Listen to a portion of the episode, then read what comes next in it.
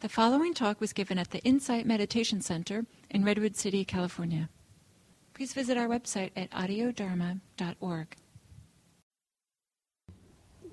To say a few words about the practice this morning is that it's uh, useful to um, always remember that mindfulness practice is meant to be simple. And so if it's not simple, probably isn't mindfulness.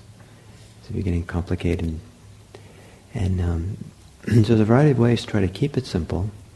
And one way is um, is very simple looking at our experience from the perspective of whether it's pleasant, whether it's unpleasant, or whether it's neither pleasant or unpleasant.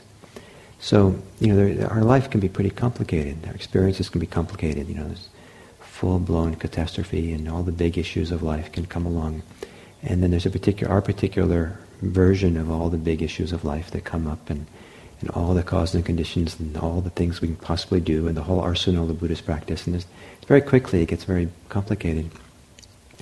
But if we take the, what we're experiencing here and now, whatever the complexity is, and distill it down, is it pleasant or is it unpleasant or is it neither?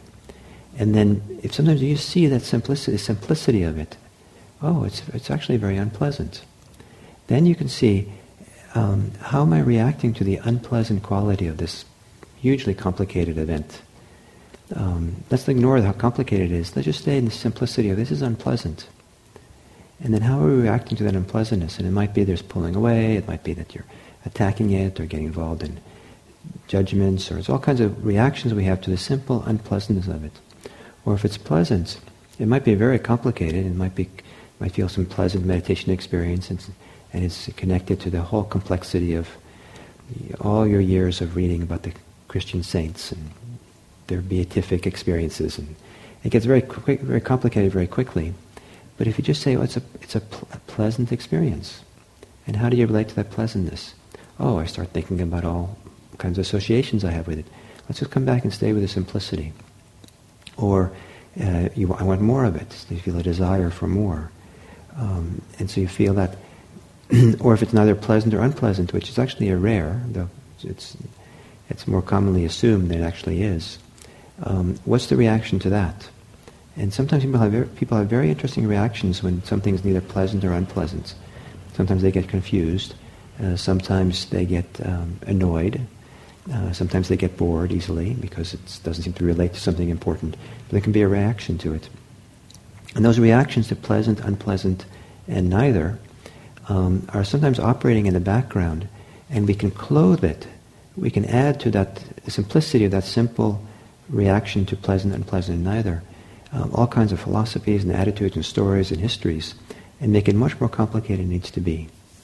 So one way to make the practice simple is to um, stay close to the fact that things are either pleasant, unpleasant, or neither, and stay with that simplicity, without any bigger stories or assigning a meaning or purpose or consequences and just kind of see if that can help you stay much more at ease and simple and relaxed about what's happening. And in a way, perhaps more to the heart of yourself, heart of what's going on, because the, the reactions we have sometimes to the pleasant unpleasantness sometimes represent something very deep inside of us that we can get access that way. So I hope you enjoy the morning and, and that enjoyment is pleasant and um, enjoy your walking. Thank you.